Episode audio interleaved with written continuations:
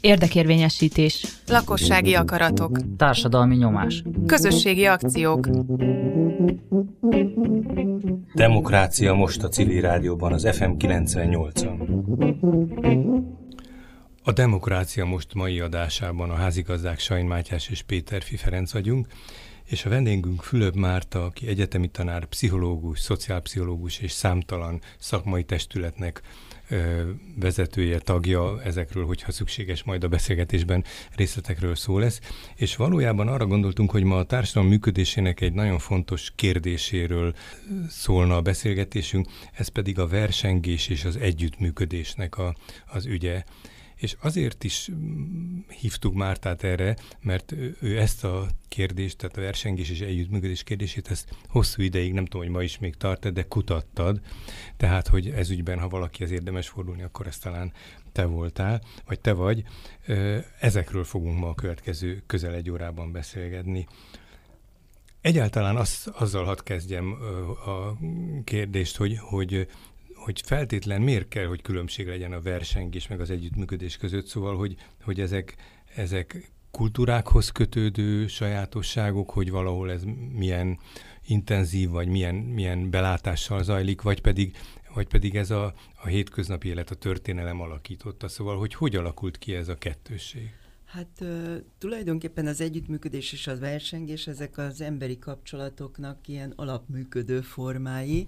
Nyilván mondhatjuk, mondhatjuk azt, hogy, hogy ezek teljes mértékben társadalmi termékek, de ez nem lenne igaz, mert valójában evolúciós fogalmakról is beszélünk. Tehát, tehát az ősközösségnél Tehát is az állatvilágban is van Aha. együttműködés, és van versengés, és mindkettő jelen van, és mindkettő rendkívüli fontossággal van jelen, és rendkívüli intenzitással van jelen.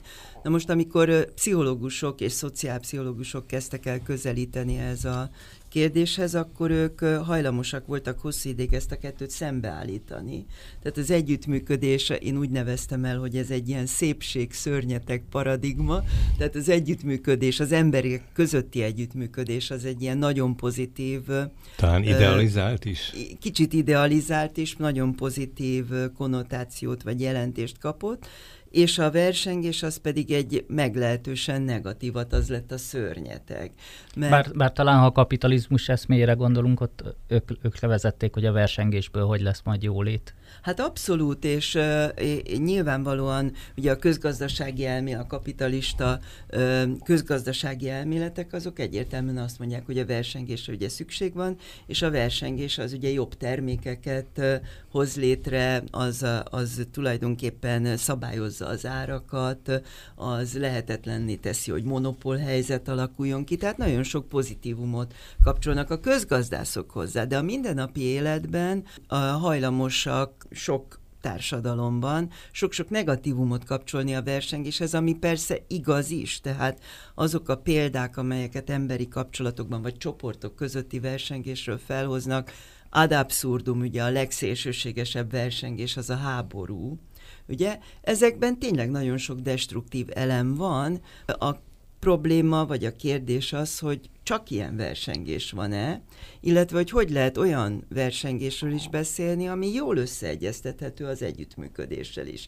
Valójában engem kutatóként ez az, ami nagyon érdekelt, hogy hogy lehet a versengést, ami egy, egy véleményem szerint és sok tudós szerint egy evolúciós jelenség, tehát nem tudjuk kiiktatni az emberi kapcsolatokból, hogy lehet ezt idézőjel úgy szelidíteni, vagy úgy formálni, vagy úgy alakítani, hogy az, hogy az a, annak a pozitívumai érvényesüljenek, és lehetőség szerint kontroll alá kerüljenek, vagy szabályozódjanak a negatív aspektusai, amelyek valóban nagyon sok rosszat jelenthetnek. Össze, szóval érdemes esetleg megpróbálnunk így a beszélgetés kezdetek körül összefoglalni, hogy, hogy a versengésnek milyen előnyei, hátrányai lehetnek optimális uh-huh. esetben, és, a, és a, aztán a, az együttműködésnek aztán majd valahogy hogy, hogy kapcsolódik, esetleg uh-huh. eljutunk ide. Szóval, hogy, hogy a versengés miért lett ilyen fekete bárány? A versengés azért lett fekete bárány, mert alapvetően a riválisok között az a, az a, azok, akik a versengést negatívnak tartják, úgy vélik, hogy a riválisok között egy ellenséges kapcsolat van, és ez az ellenséges kapcsolat, ez azt eredményezi, hogy nincs nyílt kommunikáció, hogy, hogy agresszív elem, agresszió kerülhet bele a kapcsolatba, manipuláció kerülhet bele a kapcsolatba, a információ visszatartás van, ez ugye a nyílt kommunikáció hiányával Igen, is összefügg, és tulajdonképpen nincs semmilyen olyan megosztás, amely lehetővé tenni, hogy, hogy a felek, amikor valamin például egy problémán dolgoznak, akkor támaszkodjanak egymás tudására. Tehát mindenkinek előről kell kezdenie, vagy mindenkinek saját magának kell haladnia, és ez adott esetben a hatékonyságot csökkenti. Ugyanakkor viszont, hogyha azt kérdezed, hogy, hogy milyen előnyei, vagy mik azok a pozitívumok, amik a versengéshez kapcsolódhatnak, akkor felfoghatjuk a riválisokat nem csak ellenségként, hanem partnerként is. És ugye az első kérdésed az a kulturális különbségekre is vonatkozott. Uh-huh. Én sokat kutattam Japánban, és ott nagyon erősen jelen van az a koncepció, hogy a rivális az egy olyan partner, akinek a segítségével én fejlődök, és aki az én segítségemmel fejlődik. Vagyis, hogy, hogy egymást motiváljuk, egymást inspiráljuk, arra késztetjük egymást, hogy kitartóan haladjunk egy cél felé, hogy, hogy ne adjuk fel, hogy, hogy extra teljesítményekre legyünk képesek, hogy kreatív gondolataink támadjanak, amelyek, uh-huh.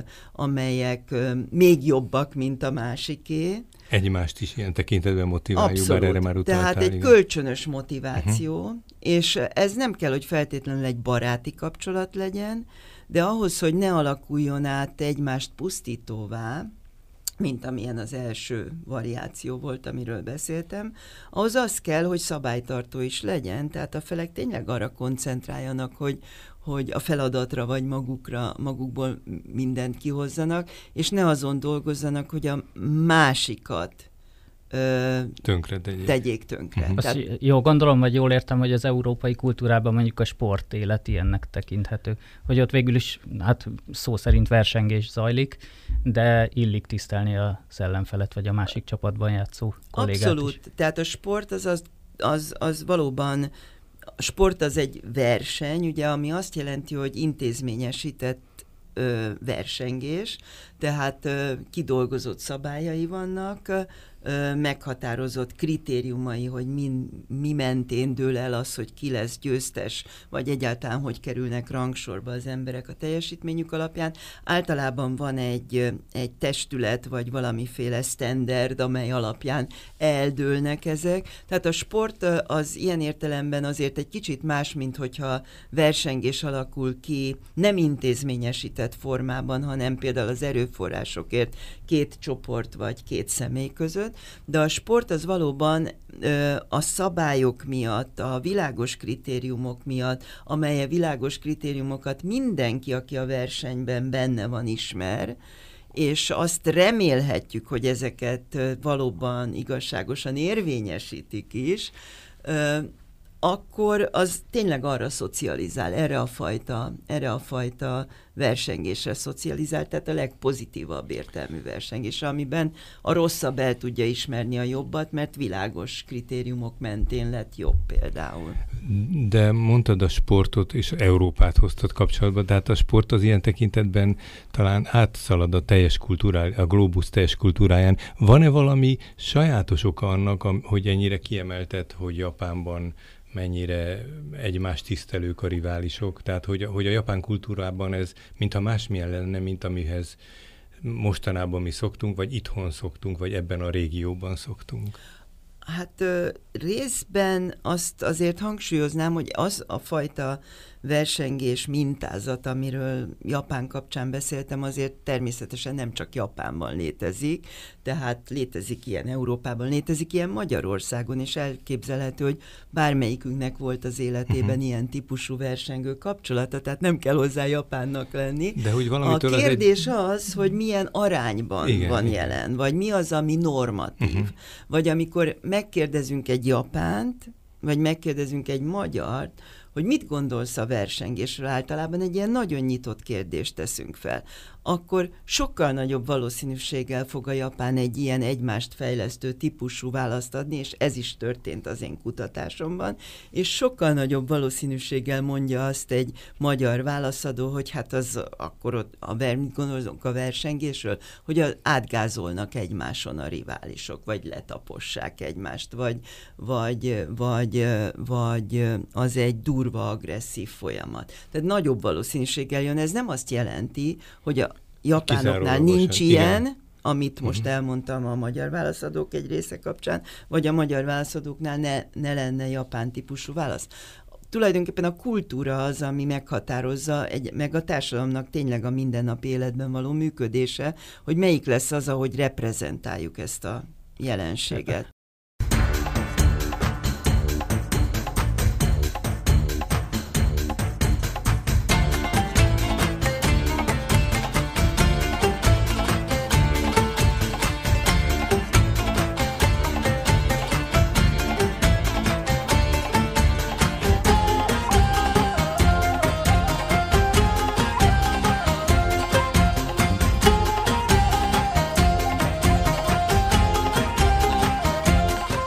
Az az érdekesebben, hogy az ember azt gondolná Japánról, vagy általában azt szoktuk gondolni Japánról, hogy ott nagyon együttműködőek az emberek. Tehát ott az individualizmus sokkal alacsonyabb szintű, és hát a társadalom szövetébe való beilleszkedés, az együttműködés egy nagyon fontos alapérték. Tehát lehet, hogy akkor a kettő egyszerre van jelen, és ez ad egy ilyen érdekes dinamikát abszolút, a dolognak? Abszolút, és tulajdonképpen ezzel folytattam volna, mert ugye, hogy miért így van Japánban.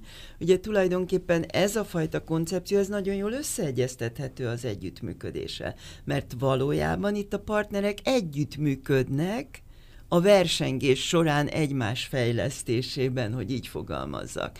És, és nem lépnek ki ebből az együttműködésből. Tehát amikor én Japánba mentem kutatni, nekem tulajdonképpen ez volt a nagyon komoly kérdésem, hogy tudtam pontosan azt, amit elmondtál, hogy, hogy egy nagyon együttműködő társadalom, egy erősen kollektivista társadalom, de egy nagyon versengő társadalom ugyanakkor párhuzamosan. És arra voltam kíváncsi, hogy hogy lehet nagyon erős versengést, nagyon erős együttműködéssel összeegyeztetni. Milyen, milyen versengés az, ami összeegyeztethető a nagyon erős együttműködéssel, és tulajdonképpen ez az, amit véltem megtalálni, hogy, hogy ez a fajta koncepció ezt lehetővé teszi az ellenség, a riválisom az ellenségem koncepció, vagy, vagy felfogása a riválisnak, az ezt nem teszi lehető az ellenséggel az ember, ha csak ugye olyan helyzet nem adódik, amikor érdekek úgy alakulnak, nem működik együtt, épp ellenkezőleg. Tehát, hogy ott abban a fajta versengésben nagyon kicsi az együttműködési elem. Ebben a fajta versengésben viszont, amit a japánoknál láttam jellemzőnek, és Kelet-Ázsiában sok tekintetben, az, abba be, az összeegyeztethető. Ezt, ezt receptként be lehet hozni a mi kultúránkba? Igen, Tehát, hogyha... kérdezni, hogy egy ilyen kutatás, ilyen ajánlásokat, szóval milyen sansza van, hogy ezek, ezek a tapasztalatok a hétköznapi életünket egy Akár kicsit... ha egy cégvezetőnek megtetszik ez a beszélgetés, és azt mondja, hogy én azt szeretném, hogyha a cégemnél ez a japán modell működne. Hát, be, be lehet ezt vezetni? Vannak erre trének, vagy nem tudom, milyen gyakorlatok? Hát őszintén szólva, amikor én elmentem Japánba kutatni, és ugye elmondtam, hogy az együttműködés és a versengés összeegyeztethetőségének a lehetőségét kerestem, akkor az én határozott célom az volt, hogy én úgy éreztem, hogy Magyarországon az engem körülvevő versengésből sok esetben hiányzik ez az együttműködési elem, és tulajdonképpen majd én ezt megtanulom Japánban, hogy ezt uh-huh. ők hogyan csinálják, és akkor hát hazajövök, és tulajdonképpen ezzel segítem az itthoni folyamatokat, hogy, hogy, hogy megértettem valamit, és azt... A, Átadhatod, ez, igen. Igen, azt átadhatom. Azért ez nem ilyen egyszerű. Azért nem ilyen egyszerű, mert ezek a minden pszichés jelenség, az emberi kapcsolatoknak a működésmódjai, azok nagyon erősen kulturális konstrukciók is, és kulturálisan történelmileg meghatározottak, és Persze vannak esetek, amikor mondhatjuk, hogy egy kultúra nagyon rapidul változik, például a Kemal Atatürk Törökországban egyik napra a másikra azt mondta, hogy most már nem lehet kendőben járni, stb. stb. és hirtelen megváltozott a komplet öltözködés módja az embereknek, stb. De valójában a mögötte lévő kultúra vagy gondolkodásmód az nem váltott, tehát külsőségeket könnyebb megváltoztatni, a mögötte lévő gondolkodásmódot sokkal nehezebb megváltoztatni és, és tulajdonképpen ahogy mi tanuljuk ezeket a konstrukciókat, az az, hogy egymásnak adjuk át, vagy, vagy egymásnak kommunikáljuk, és, és, amit, és amikor én azt mondom, hogy megkérdezem mit nyílt kérdésben, hogy mit gondolsz a versengésről, és sokkal inkább egy negatív kép jön, az, az, azt kommunikáljuk egymásnak, azt tanítjuk egymásnak, az válik normatívvá, az a Persze, hát az, az így megy, az így történik, és ezt a fajta mindennapi megerősítés ellenében nagyon nehéz ö, tudományosan, hogy így mondjam, fellépni. Hát én nagyon sok előadást tartok pedagógusoknak például. Tényleg, ugye kérdezted a vállalatvezetőket, szoktam vállalatoknak is előadást tartani. Tehát sok fórumon nem tudom hány elő, ilyen típusú előadást tartottam már életemben. És nagyon szépen mindenki meghallgatja, sok esetben rácsodálkoznak, mert egy kicsit másfajta, pont azért, mert eltér a koncepció, vagy más, más oldalról is megvilágítja a versengés és együttműködés egymáshoz való viszonyát, ezért, ezért figyelnek az emberek, és, és érdekli őket, de hogy ez a mindennapi élet rutinjaiban mennyire tud változtatni és változni, azzal kapcsolatban sajnos azt kell, hogy mondjam, hogy, hogy, hogy nem mernék nagyon optimistán nyilatkozni. Japánban mondjuk az általános iskolában máshogy zajlanak ezek a dinamikák, dolgok? Tehát Mert ugye az emberbe felmerül a kérdés, hogy, hogy az iskola rendszerrel lehetne segíteni, hiszen az egy nagyon meghatározó élménye az ember társas viselkedésére vonatkozóan. Hát, Tehát, hogy, hogy általános iskolában kellene vajon ezt elkezdeni? Látszanak nyilvánvaló különbségek a japán és a magyar iskola rendszerben? Abszolút vannak különbségek, és tulajdonképpen én, én ezt is kutattam, tehát kérdeztem középiskolásokat is, meg egyetemistákat is, de visszaemléke, vissza is emlékeztettem őket például arra, hogy általános iskolában hogyan volt a versengés, és ugyanezt megtettem Magyarországon is, és mindkét iskolában sok a versengés. Tehát Japánban is sok a versengés, Magyarországon is sok a versengés. Tulajdonképpen az alsó tagozatban Magyarországon sokkal több az ilyen szervezett iskolai verseny például, mint Japánban. Tehát Japánban általános iskolai szint, a alsó tagozatos szinten kevés ilyet szerveznek, de nagyon erősen a diákokra ez a fajta általam elmondott koncepció jellemző, például, hogy nagyon erősen versengtünk, például sok ilyen klub tevékenységük van a gyerekeknek az iskolában, ezek különböző, mi úgy neveznénk, hogy külön órák, de az iskola biztosítja őket délután, nagyon sokat versengünk a klubon, ez nagyon élvezetes, ez megerősíti a közösséget. Tehát, hogy a, hogy a japán gyerek az úgy érzi, és úgy, úgy éli meg, és ezt a tanárok nagyon erősen erősítik, hogy az, hogy ők egymással versengenek, ez nem szétviszi a közösséget, nem, nem lehetetlenné teszi a kohéziót a csoporton belül, hanem megerősíti. A középiskolások használják szó szerint ezt a szót, hogy megerősíti a kohéziót. Ez nagyon érdekes. Nálunk, ahogy mondtam, sokkal hamarabb jön az a gondolat, hogy a versengés szétviszi a kapcsolatokat, és konfliktust eredményez Igen, ki, kialakul az ügyesek belül. csoportja, a bénák csoportja. Hogy Például, és, és, és nagyon kevéssé, tehát a sportban jobban megtanítják, ugye legalábbis egy viselkedés szinten azt, hogy a győztes az oda tudjon fordulni a veszteshez, és tudjon neki gratulálni például. Ugye? Csak azok Vagy nagyon világos ismerni. szabályok, amiket Igen. az elején mondtál, amelyek, Igen. amelyeket az első pillanatban elfogad az, aki belelép ebbe, nem megy kényszerből megy bele. Tehát Mert világosan vállal. közvetíti, hogy uh-huh. ha te ide belépsz, itt ezek a normatív dolgok. Uh-huh. Ugye? De mert, mert részben intézményesített, részben nagyon erős hagyományai vannak ilyen értelemben. A mindennapi élet versengéseibe ugye nincsenek ezek az intézményesített formák, és ezért mindenki csinálja, ahogy, ahogy szocializálódott rá, és, és nagyon nehéz szankcionálni is, mert egy baráti kapcsolatban nem szoktuk lefektetni a szabályokat. Mindenki csak gondolja, hogy egyetértünk valahol a, a tudatunkban, hogy, hogy ezt azért nem teheted meg velem, ha a barátom vagy.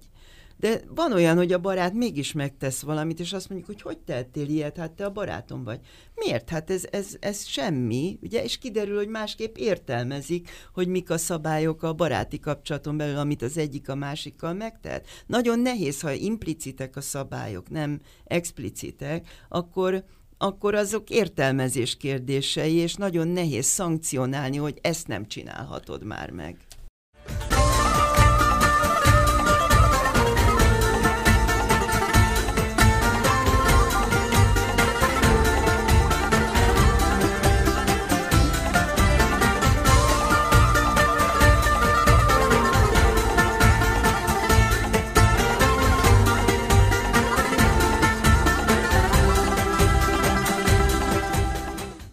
Már itt is a, a kultúra segíthetne a nem nagyon, nagyon szabályozott versengésben is, hogy a kultúra eleve korlátoz Pontosan. bizonyos dolgokat.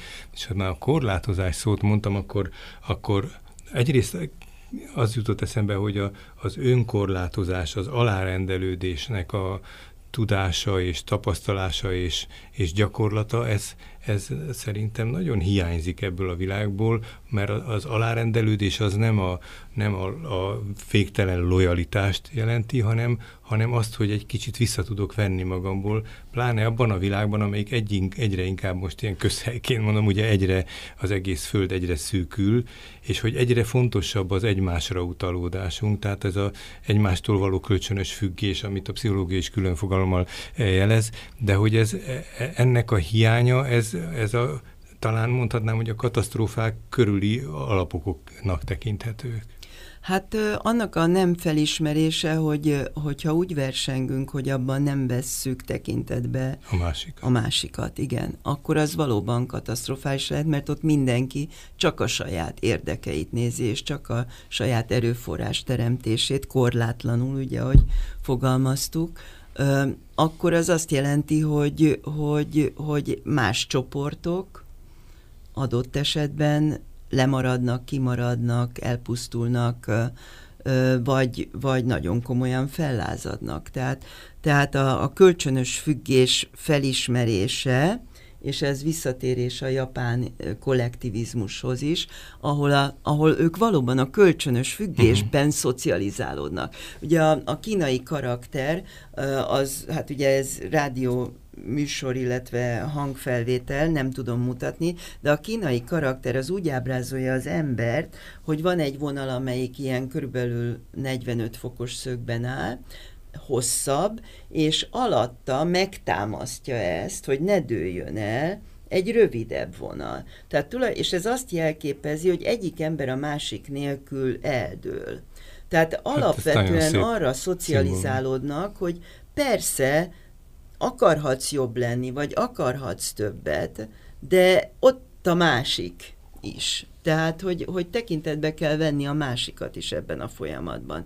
És azt gondolom, hogy ha ez így történik, és erre szocializálódnánk, ugye, nem csak magyarként, nem csak japánként, hanem globálisan, igen, bizonyos értelemben, igen, tehát világpolgárként, igen. vagy globális polgárként, akkor ez azért több esélyt adna mert, mert, mert egymásra vagyunk utalva valóban. Egyébként nagyon érdekes, hogy most itt a koronavírus kapcsán egy nemzetközi kutatásba kapcsolódva, de az én egy érdeklődésemet, az együttműködés, versengés kérdését is beletettük a kérdőívbe, és több mint négyezer válaszadónk volt, és... Tehát ez akkor Magyarország Magyar, most volt, magyar igen. vizsgálat is egészen friss, és én azt a, a, kérdeztem, hogy hogy látják, hogy ők a koronavírus járvány kapcsán együttműködőbbek lesznek-e, mások együttműködőbbek lesznek, egész pontosan változik az együttműködéshez mhm. fűződő viszonyuk, és a nemzetek. És ugyanezt tettem fel a versengéssel kapcsolatban is.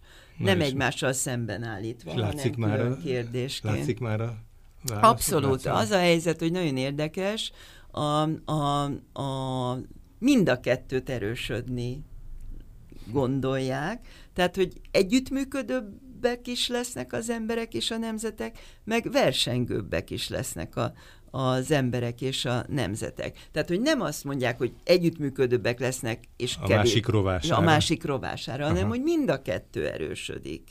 Hát Tehát ez, mind amit, a kettő erősödik. Amit mondasz is már az eddigiek is, az azt jelenti, hogy, hogy baromi nagy felelősség a versengésnek ez a rossz híre, és hogy ebben nagyon sok társadalmi tennivaló lenne, hogy ez, tehát ha nem iktatható ki, meg nem változtatható meg, sőt valójában előre vihet, akkor ez a, a pillanatnyi közvélekedés nagyon rossz állapotban van, hogy, hogy, hogyha ezt a versengési mintát ismeri, ezt a mintázatot. Tehát, hogy valami nagyon erőteljes változásban kellene közreműködnünk, vagy kezdeményezni. Hát én nagyon erősen próbálok ezen dolgozni, ugyanis, hogyha ezt a nagyon negatív képet hordozzuk magunkban, hordozzák az emberek magukban a versengésről, akkor arra egy érthető és teljesen elfogadható válasz az, hogy ezt ki kell iktatni. És akkor elindul egy olyan folyamat, hogy kiiktatni, de nem lehet, mert a versengést nem lehet kiiktatni. Tehát tulajdonképpen egy olyan küzdelem... Hát ráadásul alap... egy erőforrást iktatunk ki akkor ezzel, ahogy mondtad. Így eddig. van. Tehát nem kiiktatni kell, hanem átalakítani. Uh-huh. Tehát azt a versengésnek azokat a... Az egy, az egy jelenlévő dolog, azokat a szabályait, folyamatait, működésmódjait kell megváltoztatni a konstruktív irányba, hogy azok ne egymást pusztító versengésé alakuljanak, hanem egy olyan versengésé, amiben a rivális is ott marad, ahogy ezt mondtam. Tehát a rivális is talpon tud uh-huh. maradni. Mert talpon kell maradni.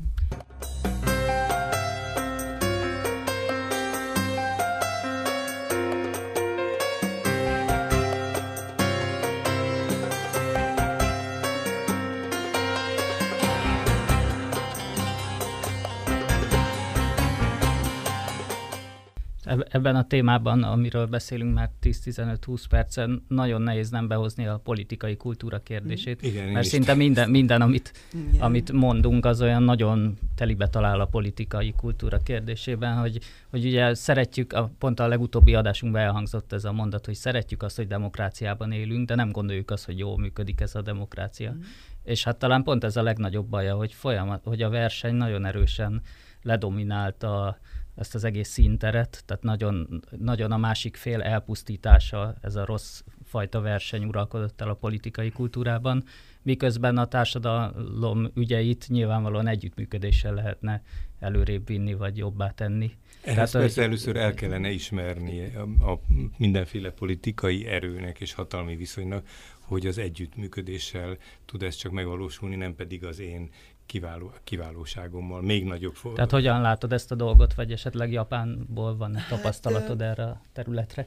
Hát ez egy nagyon nehéz kérdés, mert ugye a demokrácia, ugye, és ezt én nagyon üdvözöltem mindig, az tulajdonképpen a versenynek egy formája, hiszen mit jelent a demokrácia? Azt jelenti, hogy mindenki kifejtheti a nézeteit, nem? Mindenki társakat kereshet maga érvelhet a nézetei mellett, társakat kereshet, és aztán nézzük meg, hogy, hogy melyik nézet az, amelyiket a többség preferálja, és amely előnyben részesíti, és amire azt mondja, hogy igen, én ezt szerint akarok élni, ugye? Tehát ez tulajdonképpen egyfelől egy, egy jó modell. Persze, azzal, hogy azt mondjuk, hogy a többség, azzal azt is jelenti, hogy lesznek olyanok, akik ugye ebben a ebben a döntési folyamatban azon az oldalon vannak, akik nem értenek egyet azzal, amivel a többség egyetért. És mi történik velük, ugye, hogy hogyan kezeljük őket? Ebben az esetben ugye megtörténhet az, hogy a többség nézetei nevezük úgy, hogy győznek, De mit csinál a vesztes? Mi a feladata a vesztesnek? Illetve mit csinál a győztes a vesztessel, az egy Így másik van. kérdés. Így van. És tulajdonképpen itt arról van szó, hogyha ezt a győztes és a vesztes azt tudja érezni, hogy ők valójában egy közösségért felelősek, ugye? Akkor a, akkor a, a vesztes az, az ellensúly tudhat lenni, és, és egy tükröt tarthat, és folyamatosan mondhatja, hogy miben, le, miben lehetne, kellene odafigyelni. Mert akik együtt vannak győztesek, azok nagyon gyakran nem érdekeltek abban, hogy meglássák azokat a gyengeségeket adott esetben az ő működésmódjukban, amelyek, amelyek javíthatóak lennének.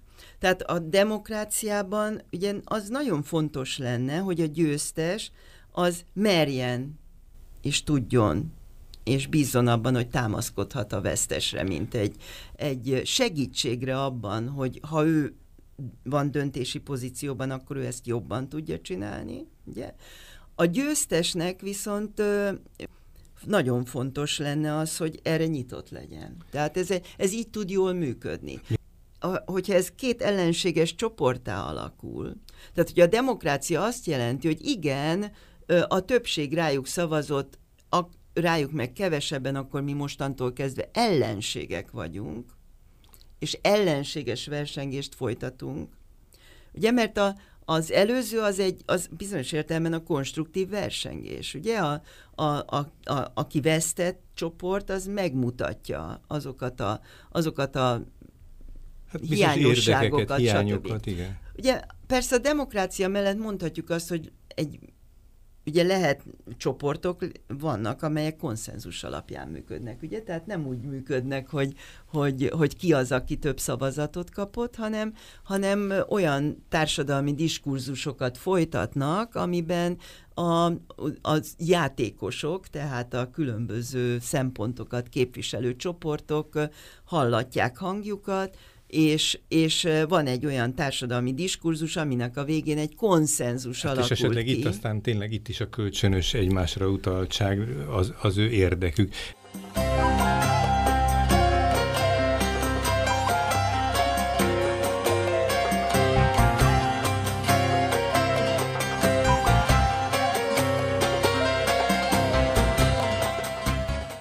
talán, ha nem szakítanak meg. Az a nagyon fontos ebben is talán, ami a legnagyobb nehézség, hogy a győztes, vagy bármelyik fél elszakítja magától a másikat. Tehát a megszakítása a diplomáciájában is azt mondják, hogy, hogy mindent szabad az ellentétes dolgok közül, de nem szabad megszakítani a kommunikációt. Igen. Tehát itt a megszakítás ugyanis az felhatalmaz arra, hogy ha megszakítottam, akkor, akkor már én vagyok mindennek a fel, fel, fel, mindenek fölött.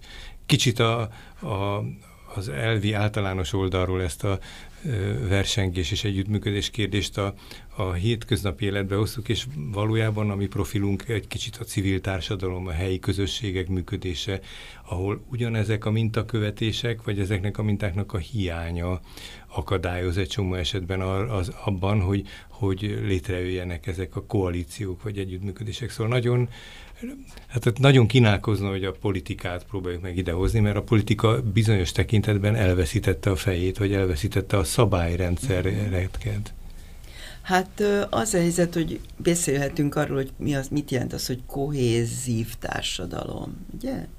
Ugye a kohézív társadalom az azt jelenti, hogy, a, hogy abban a társadalomban a különböző csoportok azok nincsenek elszakadva egymástól, nem? Hanem, hanem tudják, hogy ők egymáshoz kapcsolódnak, tudják, hogy, hogy van mit adniuk egymásnak, és van mit kapniuk egymástól, és hogy, hogy a, a szerencsésebb helyzetben lévő csoport az, az tudhat adni, ugye? és, és a, a rosszabb helyzetben lévő csoportnál is meg lehet keresni azt, hogy mi az, amit ő hozzá tud járulni ahhoz, hogy jobban tudjon fejlődni. Hát ezek nagyon szép dolgok, ugye, de amikor, amikor komoly érdekellentétekről van szó, vagy olyan értékrendszerbeli különbségekről, amely értékrendszerbeli különbségek, mondjuk a másiknak egy olyan értékrendje van, amit én semmiképp sem akarok támogatni, pedig egy társadalomban élek vele. Tehát hogy mondjam, egy közösséget képezünk legalábbis, mint állampolgárok, nevezzük így, de én semmiképp sem akarok egy ilyen értéket támogatni, akkor ez egy nehéz helyzet. Hát de, de meg lehet tenni, hogy tudomásul veszem, tehát nem, nem azonosulok vele, de tudomásul veszem. Tehát, Igen. Tehát ő is az élet része. Itt ez a, ezek a finomságok, amelyek a szabályok hiányában jól, jól csúsztathatók, ezek hiányoznak, hogy, a, hogy az erősebb felel a gyengébbért. Mondjuk Abszolút. egy másik ilyen szinten közhely Abszolút. félve mondja Igen. ki az ember, de Igen. hogy felelőssége van a másik. Igen, tehát a szabályozott versengés az, az egy alapvető feltétele annak, hogy, hogy, hogy kohézió lehessen a versengő csoportok között is. Az, hogy szab, bizonyos szabályokat betartunk, hogy van egyfajta tisztelete mindkét félnek, tiszteletben tartása legalábbis a másik fél nézeteinek, hanem is elfogadása vagy, vagy nem támogatása. Vele, igen. igen, támogatása.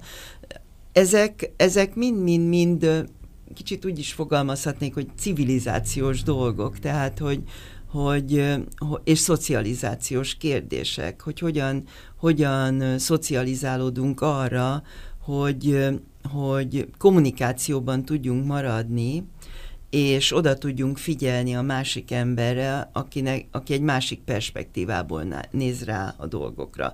Hogy nyitottak maradjunk arra, hogy, hogy mit tud nekünk mondani, hogy abban mégis lehet-e valami, amit, amiben közös pontot tudunk találni. Ugye amikor például konfliktusban lévő emberek vagy csoportok között mediátorok dolgoznak, akkor ugye ezeket a, megpróbálják megtalálni azokat a közös pontokat, igen, amit, alap, közös, alap, alap közös igen. pontokat, vagy akár egy egészen kicsit is akár, egy egészen kicsit, hogy mindkettő szereti mondjuk a tejet, most mondtam valami minimális dolgot. Igen, de az már egy elugrási pont, de hogy valami, pont. Ami, ami egy közös pont, uh-huh és a közös pontok alapján ö, megmutatni azt, hogy, hogy, hogy lehetnek olyan dolgok, amikben mi közösen is tudunk lépni, és akkor hatékonyabbak is vagyunk.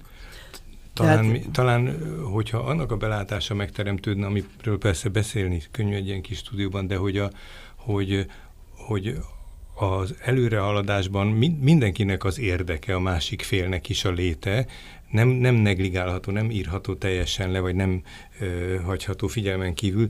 Tehát, hogy, hogy a másikkal, még ha nem is értek egy csomó dologban egyet, de együttműködve talán több lehet a teljesítményünk, talán erősebbek vagyunk, talán, talán körültekintőbbek vagyunk, talán szolidárisabbak vagyunk, most már mindenféle kifejezések e, felszínre jöttek itt, de hogy, hogy, a, a, hogy annak a felismerés, hogy a másik fél nem csak rivális lehet, amiről a legelején beszéltél, hanem, a, hanem az ő bevonása az is egy erőforrása lehet annak a működésnek, amire közösen szegődünk. Vagy lehet úgy rivális, lehet rivális, de egy meghatározott módon működő rivális. Tehát az, hogy, hogy rivális, az önmagában nem baj.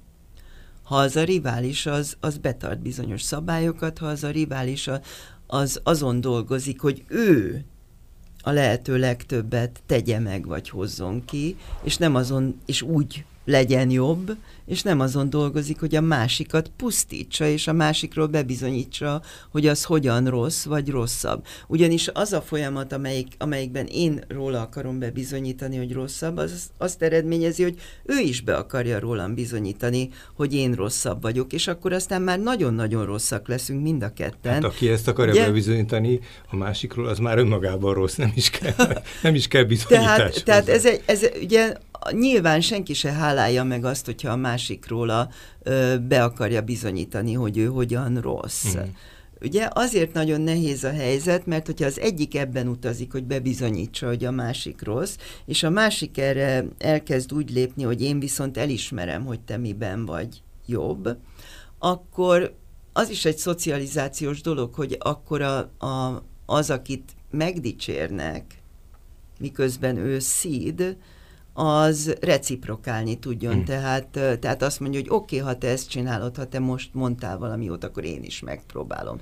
Sajnos nagyon gyakran az a helyzet, hogy, hogyha nincsenek erre szocializálva a felek megfelelőképpen, akkor a nevezzük úgy, hogy, a, hogy az agresszívebb fél, akit a másik megpróbál kooperatívan kezelni, az azt fogja érezni, hogy ez gyenge. És még agresszívebb lesz, nem pedig, nem pedig reciprokál. Tehát ennek egy nagyon nehéz dinamikája van, és tulajdonképpen egy, egy társadalmi csoportok meg egyének részéről is művészet az, hogy hogyan lehet úgy alakítani ezt a viszonyt, hogy reciproká, a, a, az egymás elismerésének a reciprokálása legyen, ne pedig az, hogy, hogy a, az, mondjuk ugye, hogy az erősebb vagy az agresszívebb fél azt érezze, hogy hát itt egy gyenge félről van szó, bármit meg lehet vele csinálni. Tulajdonképpen a beszélgetés utolsó percében egy csomó pozitív dolog is felmerült, hogy miket kellene elérni, ne, nem konkrét gyakorlati kérdésekben, de, de hogy, hogy mi minden folyamat lehet az, ami, ami ezt a, a nagyon erős polarizálódást csökkenti. Én hadd mondjak egy, egy nagyon egyszerűsítve egy példát, egy gyakorlati példát, amivel mi találkoztunk, egy, egy városrészben egy egy területnek a közösségi tervezése folyt, eljutottak szakemberek segítségével valamilyen megállapodásra, kezdték volna meghirdetni, amikor megjelent egy másik csoport, akiről azt mondták, hogy azok ellenségek, hogy ők ebben nem szóltak bele, és már tényleg egy csomó minden eltelt. És akkor azt mondta annak a területi egységnek a vezetője, konkrétan egy polgármester, hogy hát akkor ők is mondják el, hogy mit gondolnak. Hozzátették, és a, a mondat, amit szeretnék idézni, amikor azt mondta a polgármester, hogy meg kell köszönnünk nekik, mert jobb lett a terv az ő kiegészítésükkel. Na most ez, ez az a típusú együttműködés és kooperáció, amit, amit könnyen tud a, a bizonyos hatalmi szer, szerve, szereplő azt mondani, hogy gyenge attól volt, holott ehhez kell a legnagyobb erő talán. Abszolút. Egy... Igen, igen, ezzel teljesen egyetértek de nagyon fontos, hogy ő, ő ezt meg tudta tenni, tényleg. Csak lezárásaként, mert így az időnk eltelt lassan, és tudom, hogy ez egy teljesen másik téma, és hát ha erről még külön is beszélnénk majd, hogy láttam, hogy te exponálódtál, illetve vezetői lettél egy olyan szervezetnek, amelyik a fiatalok, állam, fiatalok állampolgári nevelésében, identitás keresésében foglalkozik. Hogy látod, ez, ez egy nemzetközi szervezet, tehát nem egy magyar szervezet. Létezik olyan gyakorlat, hogy gyakorlás, vagy, vagy erősen jelen van a nemzetközi gyakorlatban, hogy, hogy a fiatal korosztály már viszonylag korai életkorban ilyen mintákat talál, és ilyen dolgokkal foglalkozik? Tehát van, van ez egy lehetséges út? Hát, Látszanak pozitív alagút az alagút végén? A... Ugye ez egy európai, európai szervezet. szervezet, és ez azt jelenti, hogy sok-sok európai ország vesz részt benne, és én tulajdonképpen sok éve dolgozom ebben a szervezetben, tehát van áttekintésem arra vonatkozóan, hogy, hogy Európa különböző országaiban mondjuk az állampolgári nevelés hogy uh-huh. néz ki, és az a helyzet, hogy, hogy nagyon különbözőek az országok, tehát hogy, hogy van olyan ország, ahol nagyon korán szocializálnak, ahol iskolai tantárgy az állampolgár, tehát különálló iskolai tantárgy az állampolgári nevelés, hogy aztán azon belül pontosan mi a tartalma ennek a tantárgynak, tehát hogy mennyire, mennyire mondjuk így, hogy lexikális tudást közvetít, hogy hogy működik a vagy parlament, vagy hogy mik a, igen. vagy mennyire mondjuk így, hogy tényleg az állampolgári viselkedést, mhm. magatartást, gondolkodásmódot, demokrácia nevel, demokráciára nevelést, aktív állampolgárságra nevelést, közösségi tudatot, stb. stb. nevel, ez is nagyon különböző. Tehát a palettán mondjuk így, hogy minden van. Minden van. Magyarországon nem különálló tantárgy az állampolgári nevelés, és nagyon erős, és természetesen vannak ilyen órák, például történelem tantárgy keretében vannak ilyen tartalmak, osztályfőnöki óra, de a gyakorlat az, hogy a tanárok nagyon kevéssé foglalkoznak ezekkel a témákkal, részben azért, mert nálunk az alakult ki a, a, a, a történelmi múlt miatt is, hogy a tanárok ne hozzanak be politikai témákat, mert ezzel indoktrinálják a mhm. diákot. Tehát, hogy, és nincsenek arra szocializálva, hogy hogy lehet úgy például ö, e, ellentmondásos társadalmi kérdésekről gondolkodtatni, ö, ö, kritikailag gondolkodtatni fiatalokat, hogy közben ők a saját politikai meggyőződésüket adott esetben ne kényszerítsék rá a fiatalokra. Tehát ez egy, ez egy olyan dolog, amit tanítani kéne, és ezt nem tanítják az egyetemen sem a történelem tanároknak például, akik aztán kellene, hogy tanítsanak ilyen állampolgári ismereteket, úgyhogy inkább történelmet tanítanak, és ezek úgy kimaradnak a, az oktatási anyagból. Egy beszélgetést egyszer majd szenteljünk arra, hogy, hogy milyen utak vannak, vagy nyilván vannak azért búvó patakok, ahol valakik érdekes programokon dolgoznak, hogy, hogy miket lenne érdemes fölhangosítani és bemutatni egy ilyenben. Köszönöm szépen a Demokrácia Most mai műsorának a vendége. Hm. Fülöp Márta, pszichológus, szociálpszichológus volt, és alapvetően az együttműködés és versengés képletéről, folyamatairól, társadalmi jelenségéről beszélgettünk, persze sok minden másról is. Köszönjük.